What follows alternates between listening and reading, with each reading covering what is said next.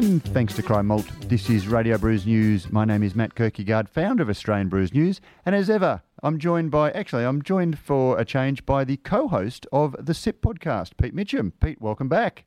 The co host of the SIP podcast, am I? How does that work? I was just listening to the SIP uh, yesterday and I was very surprised to hear your dulcet tones uh, making up their episode. Oh, as was I. Yeah, yeah. No, Ross Lewis uh, popped over for Good Beer Week, and uh, he sat in on our session at uh, the Cryer Malt Trade Hub during Good Beer Week, and then caught up again with him at the awards. And he popped into one of the sessions of Gabs. And uh, it was funny because in the other one that he was in, I, I pointed him out. I said, "Just, just watch what you say, everybody. There's a journalist in the room." And I didn't think to ask him, uh, was he recording? didn't, so... didn't, he uh, record it? He obviously sought permission of the uh, Gabs guys. Oh yeah, I'm sure. Yeah, yeah, it's all good. It just unfortunately, it was the one where we absolutely shit can cider.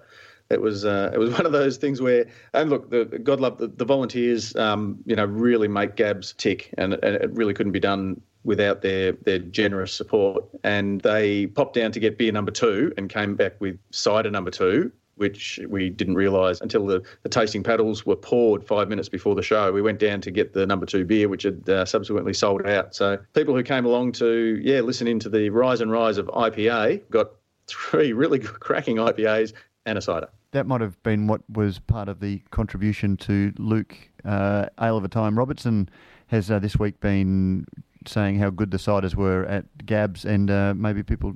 Uh, now, this is my words, not his. Maybe people should pull their heads in and uh, have another look. Yeah, oh look, and certainly still not a cider fan, but uh, as in you know the, I think cider in this country has got a long way to go.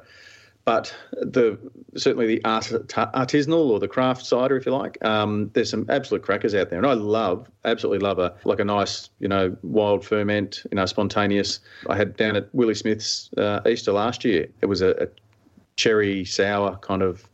Uh, it was just absolutely magnificent. Like it, it just took cider to a to a whole other level. And it, it for me, I kind of jumped out of my skin into that of you know the people who you know when we give them a a beer uh, and they say I don't like beer, but then they taste and they go, oh no, I like that. That's not beer. Well, that, that was kind of me with, with some of those ciders. Exactly, and I, I couldn't agree more. Um, I couldn't agree more. But uh, yeah, no, and uh, so have you recovered from your huge week? Yeah, yeah. No, we got back from um, got back from Sydney early Sun. Yeah, early Sunday. Flew out of Sydney early Sunday. Um, Gabs in Sydney, just a really quick one. Absolutely went off like a frog in a blender. It was sensational. Five and a half thousand people at the Saturday afternoon session, which breaks the record for all GABS sessions. So it's the, the, the biggest crowd for any session, Melbourne, Sydney, or Auckland. The Saturday night was a bit more subdued, so the Sydney people obviously prefer to come out in the afternoon. I wonder whether it's because, you know, if you get out of a beer festival at six o'clock, you can still get in into town before lockout or something. I don't know, maybe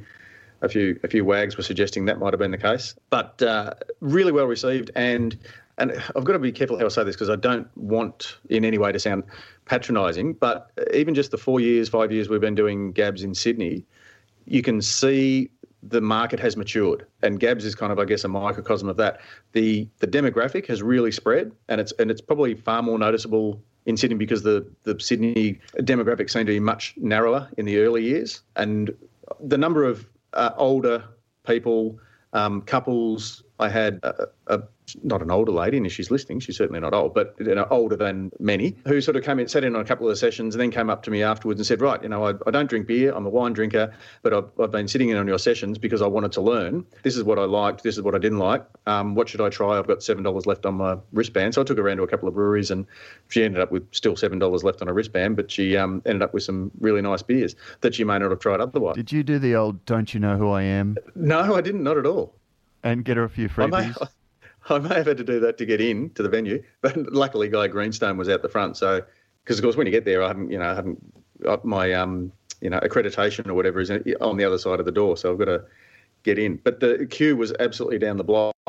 And look, there's a few a few things uh, were different, obviously, with, with Gabs this time out at uh, Sydney Olympic Park. But I think to those who thought, yeah, perhaps it's it's not the ideal venue and it's too far out of town and all the rest of it, um, we can we can pretty much put that argument to bed. I think. Oh, the, everything I've seen has been. How was your week? Oh, busy, busy. Uh, everything, yeah. No, it's been a. I flew back from Actually, yeah, we, have spoken since since then. Uh, no, it's just been a, a busy, busy time. But uh, I know that we had a few technical problems at the start of our sitting down to record, so we might just uh, keep moving on and have a quick look at news before we get into the uh, chat that we just had with Adrian Walker.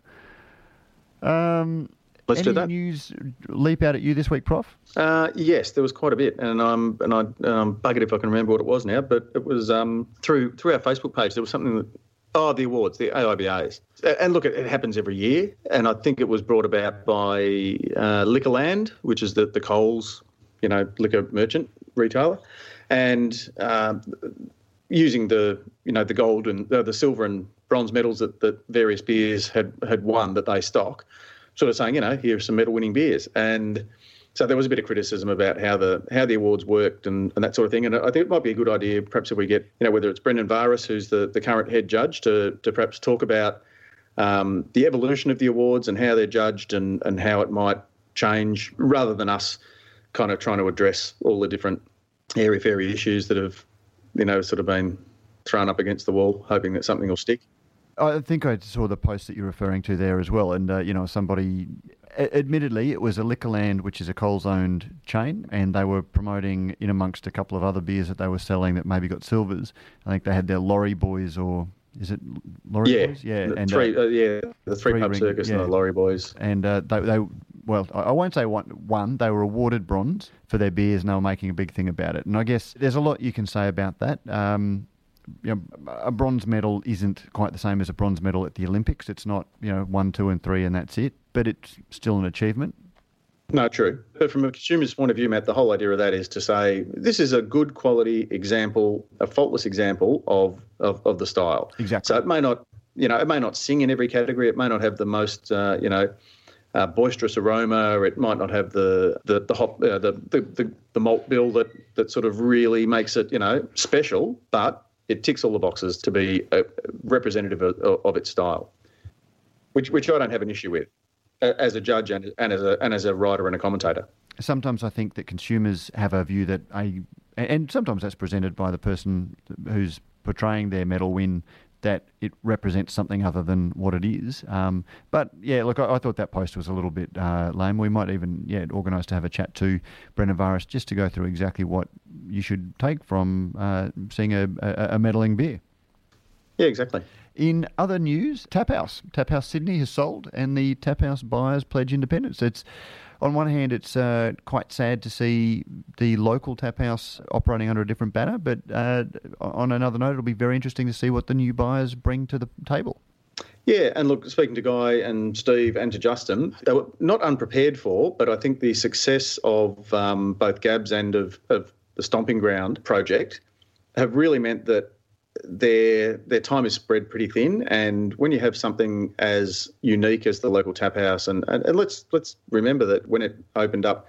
Uh, 2009 in Sydney, there, it, it has it certainly spawned, I won't say imitators, but it, it has certainly spawned similar venues uh, around it because, you know, it, it, it brought people to that area in and around sort of inner Sydney. But at the time, it was pretty much, it was, it was out on its own. So it has needed um, and, the, and the guys were sort of up there, you know, they'd spend a couple of days a week up there and, you know, sort of rotating through as you need to do for a for a sort of a, a, business like that. And as the three of them now have have young families, they didn't at the time. That obviously impacts on it as well. So it was it was not because oh, you know we're sick of it, um, and I'm sure they're sad to see it go, but it, but it is great. Uh, it's as Guy said in the article in Brews News, it was probably the, the perfect way to go in terms of, the best of both worlds. So it maintains it, its independence, it maintains its um, everything that made it the, the tap house. The new owners, the Thorpe brothers, are going to drop the, the local um, and just call it the tap house. So it's kind of still, I guess, a, a, destination, but it's less likely to be compared to the local tap house in St Kilda East in, in Melbourne. Yeah, and God, I mean, when they bought that, who knew what a juggernaut Gabs was going to become? So, you know, operating venues in two states plus a uh, multinational, and I mean that in terms of it operates across nationals as opposed to is owned by a multinational, um, you know, beer festival. So uh, I, I guess you put your attention and dollars where your biggest growth is. Exactly, and good news for Brisbane too, because it might mean that um, that uh, Gabs may travel a bit further north Fingers crossed. in the not too distant future. Actually, I really am keen to get Guy or Steve on just to because we didn't talk to them in the lead up to Gabs this year, but I'd love to just follow up uh, and get their thoughts on, on Gabs and also uh, you know sort of give them a big pat on the back. So we might organise that very soon. Um, in other news, uh, Feral showcases lupulin powder. Did you catch this one, Fin Diesel? Yeah, the Fin Diesel. Those who don't know, um, Steve Finney, who's been the um, He's one of the early sales guys, I think, with Feral, and has recently sort of become the, I guess, the national sales manager, director. Um, but yeah. Again, yeah, the guys, the, their latest uh, Brew Series limited release is uh, named after Steve, the Fin Diesel. The thing about that was the uh, lupulin powder, and uh, you know, thinking you know, people get all hung up on this thing that we call craft, and one of those elements that they think about is traditional, and that you have to sort of be, you know, beating your malt against a rock to crack it. Um, is the mentality that some people want to carry, and this is a very, very modern. Um, you know, uh, way of adding hops. And, uh, you know, I, I, do wonder if it wasn't a brewery that was deeply embedded in the craft consciousness, whether using you know, hop extracts, which is one way of describing them, um, might get people to turn their noses up. Um, but it also shows that you know craft is you you can't just become uh, calcified and you know beholden to the past. You need to move forward, and you can still be craft uh, when you're doing that, which I thought was a nice little element. I haven't tried the beer, but I'm uh, very keen to, to see how it goes. Yeah, and just on that, um, there's probably been if we go back 100 200, 300, 400 years. Um, there were probably purists at one stage who, you know, when um, centrifuge came in or filtration or I don't know, oh, we, you know, Pasteur looked yeah, at under a oh, microscope. You know, yeah, yeah, that's oh, you're taking all the craft out of it, you know, with this with this fancy science stuff. So I think it's not cheating in the same way as using lots of cane sugar to inverted commas maintain the flavour profile. It's taking the ingredients, it's taking the technology, and it's saying, you know what, it's we've got to look at sustainability. We've got to look at uh, all aspects of this business to make sure that we can all, you know, as our guest is about to mention, um, you know, the pie's not getting any bigger. So we've got to, I guess, be. But, but one of the things that uh, people are talking about, uh, uh, the, the, brewers who are talking about these extracts, is you get all of that flavour, you get all of the, you know, the, the flavours that you want with none of the flavours you don't. Um, yes. none of that astringent um, yeah. character that can. The tannins and the. It, it, yeah, and ultimately, yeah. we drink beer for the pleasure it gives us. And if you've got some off flavors, or if using whole hops uh, can be a difficult thing to work with, then uh, why not look at better ways to do it? And it doesn't necessarily turn it into Kraft cheese singles. No, that's right. Um, Which don't exist anymore. Mo- don't they? No, they changed the name this week. The Kraft brand is going, so it's all it's uh, dairy lease slices now. So we can't, oh, right. yeah, I thought it was going to be called independent slices. Independence, yeah. Artisan, um, yeah independent cheese slices. Yeah, because I can't call craft anymore. No, that's um, right. Lovely little story from James Atkinson. He picked up. It was, it was one of those things that people probably, even at, at the awards, probably didn't pick up uh, too much. The uh, Dagon Beverages Co. from Myanmar, which was the champion large international brewery. Um, James Atkinson teased out a very lovely little story. Um, and it was also a, a, story that was a great credit to the Australian International Beer Awards. It's a brewery from Myanmar that entered, I think, back in 2008 was the first time they entered, and I think they got a bronze. Um, First and time, gradually yep. they've been back every year, and the uh, the owner um, Chan Ching Fuk, um, talked about the way that they took the judges' feedback every year and improved and improved and improved and looked at ways that they could take that and get better. And uh, this year they were the champion brewery. I thought that was a really nice little story that uh, had really been overlooked um, by much of the industry. Did you catch that one, Prof? Yeah, no, uh, and uh, look, having been lucky enough to, to shake the man's hand as he accepted the trophy, I had a tear in my eye. I'm, I'm not embarrassed to admit it because that 20 second speech to me was uh, just summed up. I think what's what's so special that, uh, and it really made us sort of, I guess, the room sort of feel, yeah, you know, there is there is more value to this than just um, you know, sitting around having a, a, beer dinner with all the beers laid on and um, and handing out a couple of trophies and then all going back to, to normal, it really put into context that as much as we think, you know, okay, it's a, it's good to see a medal or a trophy um, on a label from the consumer's point of view that you know, okay, you know, it, it's a, a, sign of quality. Um, but it also, I guess, knocks on the head some criticism um, that I've heard from from brewers that um, that don't agree with the the feedback. Um, so I think you can you can take it either way, I guess. And in this case, it's it's worked well. Absolutely, well, it certainly has for for um, Dagon. Um, now, the last story that I had was, and it, it, wasn't really a story that we need to discuss, just something I wanted to um, flag. That was it was interesting. We've been talking a lot about brewery buyouts and AB InBev, and talking about seeing both sides of the fence. Uh, somebody who definitely doesn't see both sides of the fence uh, is Jim Vorel in Paste magazine, um, and an article headed "The BS Arguments of Craft Beer Sellouts: How Brewery Buyouts Hurt Craft Beer." Very, very interesting. And I just, you know, again, I'm not sort of saying that it's right or it's wrong, but it does does raise some interesting points that we haven't necessarily covered all of them on the uh, podcast or on the on the site, and it includes the quote such as uh, first let, let us simply acknowledge the apologist's screeds whether they're coming from just purchase breweries or publications always have one thing in common they skillfully and selectively choose to address some of the beer drinkers concerns about brewery acquisitions while conveniently ignoring others to which they have no satisfactory answers then go through a whole range of uh, you know, the, the, the, lines that you read in every PR media release about, you know, this buyout will allow access to new distribution. And he, he goes on and uh, provides some contrary points of view to that, which I just thought was an interesting, it was, it was an interesting article. It helps colour in the conversation around craft beer. Um, and we'll add that in the show notes. Yeah. And speaking, who who are we talking to today, Prof? Uh, Sorry, Prof. No, no, that's all right. I was going to throw a segue in, but you did it for me, so beautifully done. We're going to speak with um, Adrian Walker, who is the export director for Firestone Walker. Let's start with that now. Adrian Walker from Firestone Walker, thank you very much for joining us on Radio Brews News. Uh, thanks for um, thanks for having me on. It's a great honour.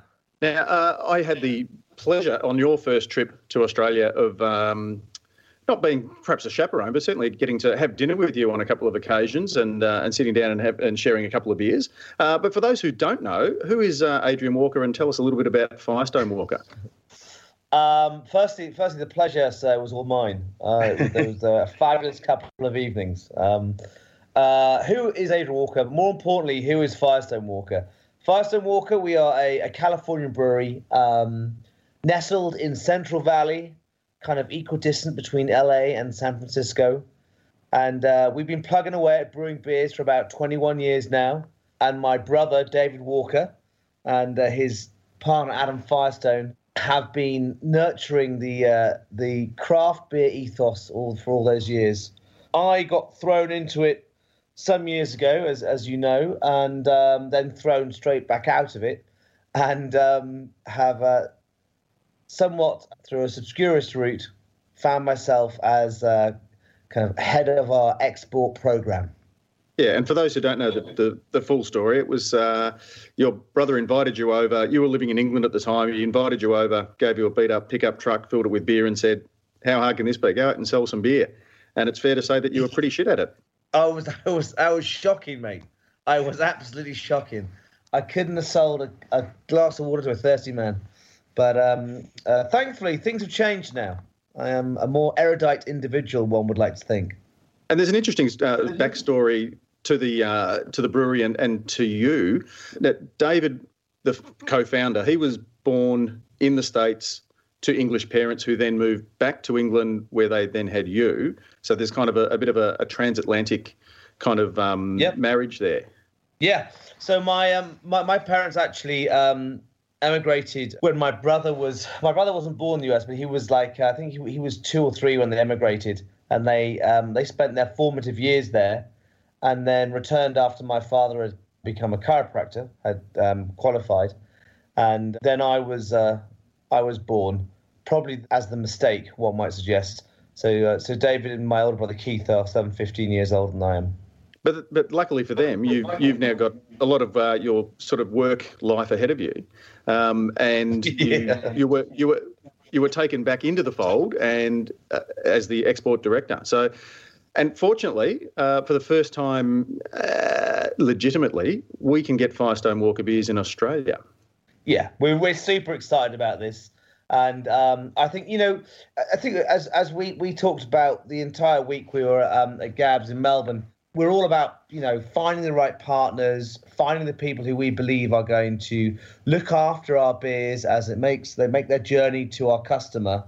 And, um, you know, in, in, in Global Craft and obviously in, in Dan Murphy's, we think we found that person, or those people rather, should I say. It's it's all about freshness and it's all about quality. As and as I said before, you wouldn't leave a, a top steak out on the kitchen counter for three days and then cook it. You know, you'd probably look after it a little bit better. People need to look at beer a bit more like that. And I think it's probably fair to say that. Oh, sorry, I'm just getting a bit of feedback there. Uh, it's probably fair to say that you are possibly the first brewery to, I guess, encourage Dan Murphy's to stock your beer on the proviso that it is only available from the fridge, not on the shelves. Yeah, absolutely. And um, and that wasn't us trying to kind of be some kind of bully in the playground. That was just us saying, we want to partner you. We want to um, supply you with our wonderful beers, but they have to be on these terms. You know, we'll make sure the beer gets to you, you know, as fresh as we possibly can. Um, we've we've talked about that route where we can get it to Dan Murphy's within, you know, under 30 days, and we brew fresh to order. So beer in Australia shouldn't be more than 35, 40 days old, and I think Dan Murphy's really appreciated that commitment and therefore gave us their commitment that we would always be in the um, in the fridges. So if you find us not in the fridges, someone needs to tell me. I'm sure our listeners will be out there, uh, ears to the ground, and we will make sure that um, not that they're you know sneaky dobber sort of types, but um, but, but they are big fans of I guess doing the right thing. And Matt and I in our previous podcast uh, last week were speaking about the old you know sort of six week trip on the on the unrefrigerated boat, which has now become you know like you say 17 days sort of dock to dock, then with obviously yeah. a little bit of transport at either end, which is which is a massive improvement. Yeah, absolutely. Listen, guys, it's real simple. You want to drink good beer, right? Period. So if you want to drink good beer, try and drink fresh beer. And if you can't, tell us about it. Can I get an amen? Amen, brother. Adrian, there was a bit of a kerfuffle recently uh, in in the market where breweries such as Stone, which for a long time said we're not even going to send our beer to Australia because we can't get it there fresh, and when we do, it'll be so expensive that there won't be pull through. And uh, they've recently signed a distribution uh, agreement, um, but as part of that, they've had a much longer use by date for the Australian market than they uh, you know, are very religious about in in the US. Did you have to do make similar sort of compromises to, to get the shelf uh, space in Dan Murphy's?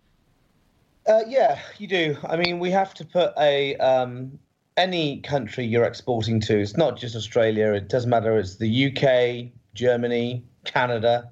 You have to have a year's run of the product, and you know we'll we'll put a you know a best before date on there, but we'll try and make sure that through hard work and diligence, that beer is drunk within 120, 160 days. That that we prefer not to do that, but unfortunately, just you know, people won't import it. A retailer won't won't take it into their DCs if they don't have that kind of um, longevity sat on the product. And how do you manage that relationship with them to make sure that they're not overbuying and you, that you're selling enough that you will hopefully, despite the uh, extended code dates, that you are still getting a, a fast enough pull through that it is selling while the beer is still fresh? Well, we focus on depletions a lot with our distributors. So we look at how quickly it's moving out of their DCs, and um, and you know what, it's it's it's a bit old fashioned, Matt. It's doing what I'm doing. To this, you know, what's what I do for a job. I get out there and I walk the streets and I look and see what's in the stores. And if we think that we've got beer which is a bit too old, we sit down, discuss it, and work a better plan. Um, and I think that's where sometimes you, you know, if you don't have people out there monitoring it, looking at it, it, it can get away from you.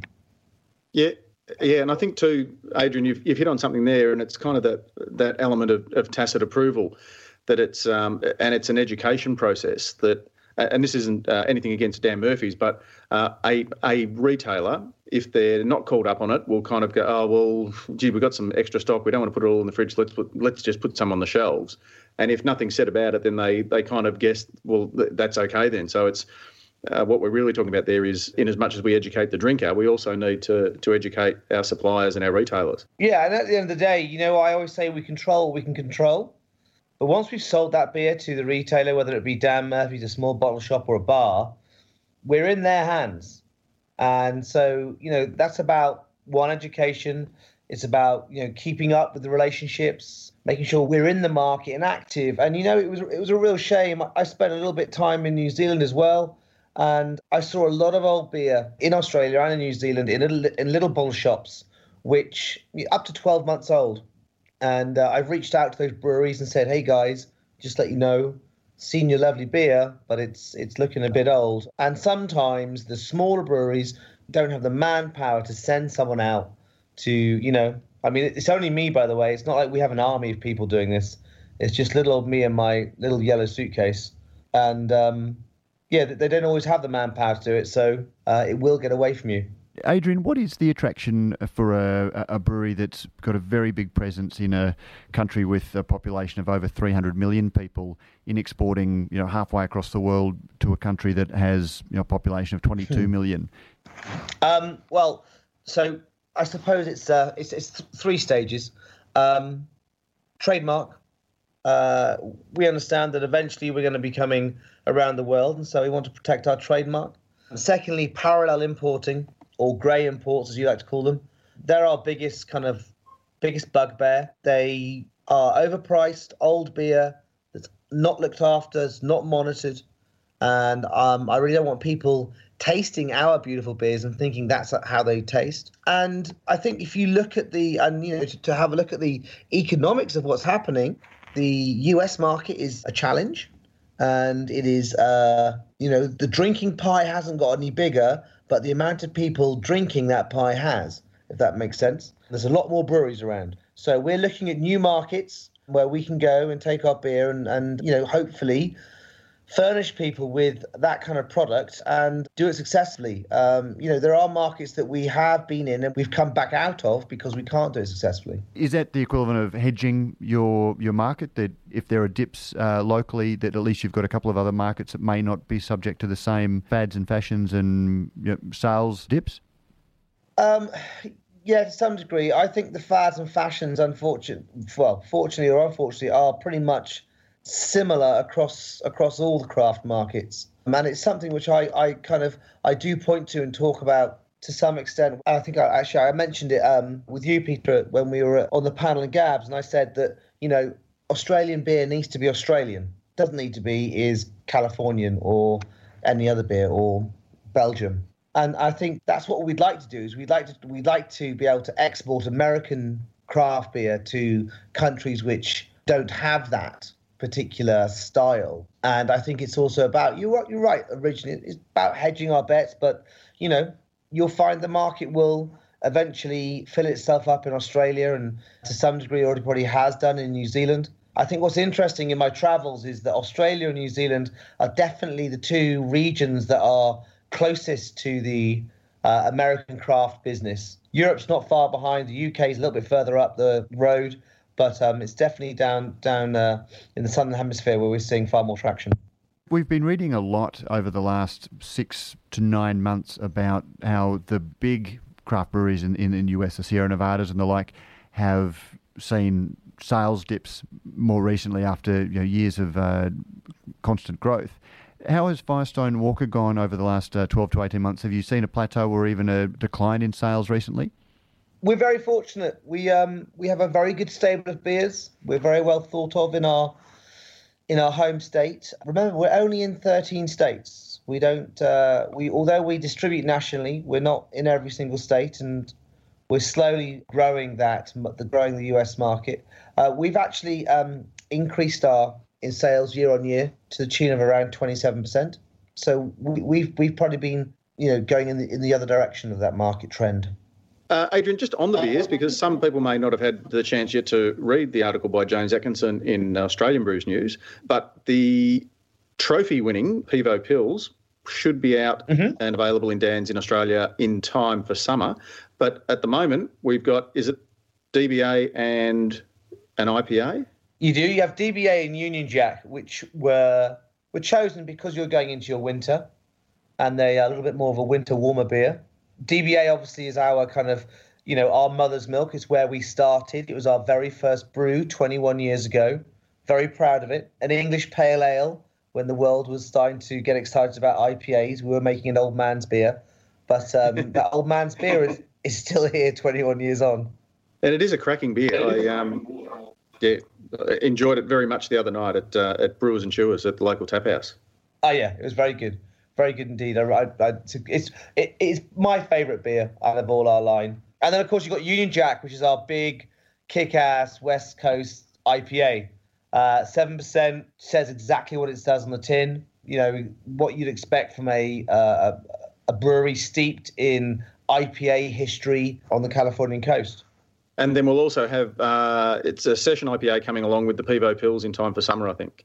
Yeah, hopefully. So we're, we're going to bring in Easy Jack, which is four and a half percent. Which I know some of your listeners might go, "Why are we bothering with a four and a half percent IPA?" I encourage you all to taste it first and then review your decisions. Uh, that's been a real king beer for us uh, on an export uh, level, and um, it definitely dominates our European markets. So we think it should do well down here alongside Pivo Pils. Adrian, in the styles that you decide to send to export markets, how much of it is, well, we're Firestone Walker, people like our brand. How much is it we need to offer something that's a little bit different to that market to find a nice niche in the market? And how much is it just American craft beer is going great guns in a country like Australia? It's actually all about the the in-country distributors and the in-country teams making their decision. I give them the opportunity to have all our SKUs. We make Californian beer, so we're not going to try and make German beer. We're not going to try and make Australian beer, Belgian beer. We make Californian beer. And to that end, we offer up all the Californian beers that we have. And then I find that the in house market, in house teams will then create that, will make those decisions for me. And, you know, you start off with maybe six or seven SKUs um, or brands within a market. And eventually we see the top two or three rise and the other ones become a bit more specialized and um, more on a kind of a, a seasonal basis. What I'm trying to say is we're not driving that decision. We're letting the customer in country drive that decision. Um, you did mention uh, Belgian beers, and I guess there's a, that, that's a fairly topical point. Uh, recently, we've seen a lot of talk about the big companies like AB InBev acquiring American uh, craft breweries you guys managed to uh, uh, get married, uh, be acquired, however uh, it, it's described, but you dodged a bullet and you were able to merge with a very storied, uh, you know, very glamorous partner. Yeah, I mean, we're part of the, um, the Duvel Moortgat family, and we have a beautiful partnership there. They are a, a family-owned business that has been around for 150 years. We couldn't have thought, think of um, anybody else that we would prefer to do business with. And what what has been the benefit in uh, your partnership with the Duvel Moortgat Brewery? Do they have an active uh, role? Do you exchange recipes and ideas, or is it uh, some more of the uh, just financial and distribution benefits? Uh, the latter, I suppose, is is is the uh, is the truth. Also, you know what? They've been doing this for 150 years, so they've got a little bit of time on us. So taking some advice from them is not a bad thing primarily it was a uh, a financial transaction in in regards to expanding our brewery from a 400 barrel brewery to a 950,000 barrel brewery. Is there any piggybacking or sort of working together? And I'd have to say that Duvel is one of the beers that first fired my interest in beer, Did? you know, 15, 17 years ago. Yeah. So, is there any uh, sort of working together and develop, co-developing? I know that uh, Duvel brought out the triple hop yeah, yeah, absolutely. Yeah, no, there is, there is, abs- we absolutely do do work together. Why wouldn't you? You know, having Matt Brynildson and Hedwig in the same room is no bad thing, right? And so, uh, yeah, there is there is uh, collaborations on the horizon. We have already started helping them with setting up a little barrel works program. Funnily enough, um, at the Taconic breweries, and there's constant communication back and forth. Craft beer is all about the community, right? It's all about us all helping each other to keep searching that endless search for the perfect beer. So we talk to them all the time.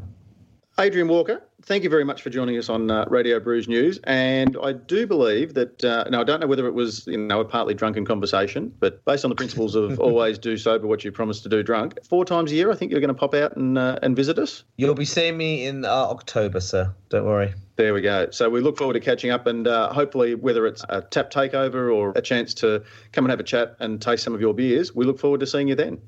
Fantastic. Thanks, guys. I really appreciate your time. Thanks, Adrian. Thanks for your time, Adrian.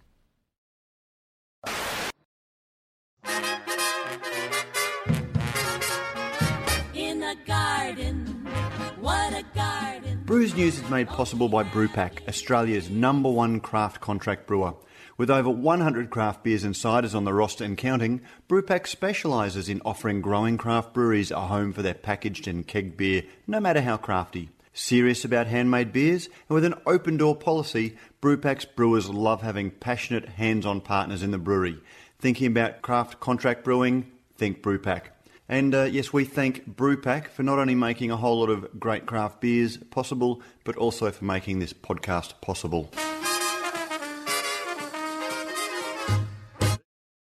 There we go, Prof. Great chat, Prof. Uh, yeah, fascinating guy. I didn't catch up with him. I know you spent a lot of time with him during Good Beer Week. That was the first I've uh, heard, or obviously saw him at Gabs, but first time I've heard from him. Interesting guy. Yeah, and look, my only concern was that he's deaf in the opposite ear to the one that you're deaf in. So I was just hoping that the technical things worked out and it wasn't just me asking questions and you two going, what? Huh? Sorry? What? Huh? Well, Sorry? maybe I did meet him, but we just couldn't have a conversation because we were on the wrong sides. That's it. But no, that was a fascinating, really, really nice conversation. Um, yeah, no, and he's a great ambassador for his brand, but also for beer in general. And anyone who, who had the pleasure of sort of seeing him in action, whether it was at Carwyn Cellars, he did some stuff down here, or at the local tap house, or at Gabs, yeah, he's memorable.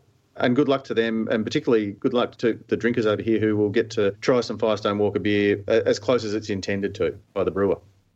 Excellent. Uh, well, Prof, that's pretty much the show. There's not too much that we no cards or letters this week. Listeners, if you do want to get in touch, No, let's just leave them hanging. leave them hanging. Uh, yeah, so if you do want to get in touch, you can get in touch with us through, you can find our emails in the show notes or producer at brewsnews.com.au. You can leave a review of the podcast on iTunes or you can become a sponsor and help us out and help us improve the quality of what we do and even make it worth our while by buying us a beer every now and then. And you can find all of the details about that on the show notes. Apart from that, Prof, next week we're catching up with Andrew Ong from Two Brothers Brewery, which is celebrating 10 years. Yeah, 10 years and celebrating a couple of trophies as well. So um, well done to them. I happened to be placed next to Andrew and Ben Lee at the AIBA Awards. So, yes, so I got very uh, close to a whole swag of medals because I had James Atkinson sitting on the other side. So uh, there was trophies all around me. So, uh, no, very much. I, I actually remember, gee, back when I was editing Beer and Brewer magazine 10 years ago, getting an email out of the blue from Andrew telling me about this new little uh, brewery that he was setting up in Moorabbin with equipment that they ripped out of Times Moorabbin. I think that's, yeah. Yeah, Moorabbin, Uh, with the, they ripped out of Times Square in the US, you know, in the very early days, and hasn't the industry changed in the last 10 years? So I, I sounded him out about that even before we uh, saw the trophies come through. So, yeah, next uh, next week we'll be chatting with Andrew Ong and uh, very much looking forward to that, Prof. So, uh, mate, have a great week. Looking forward to seeing uh, what happens in the news over the next seven days. That's it. Let's on out of here. Strike up the band. Always good to chat. Oh, they're already struck up. I'm talking over the top of them.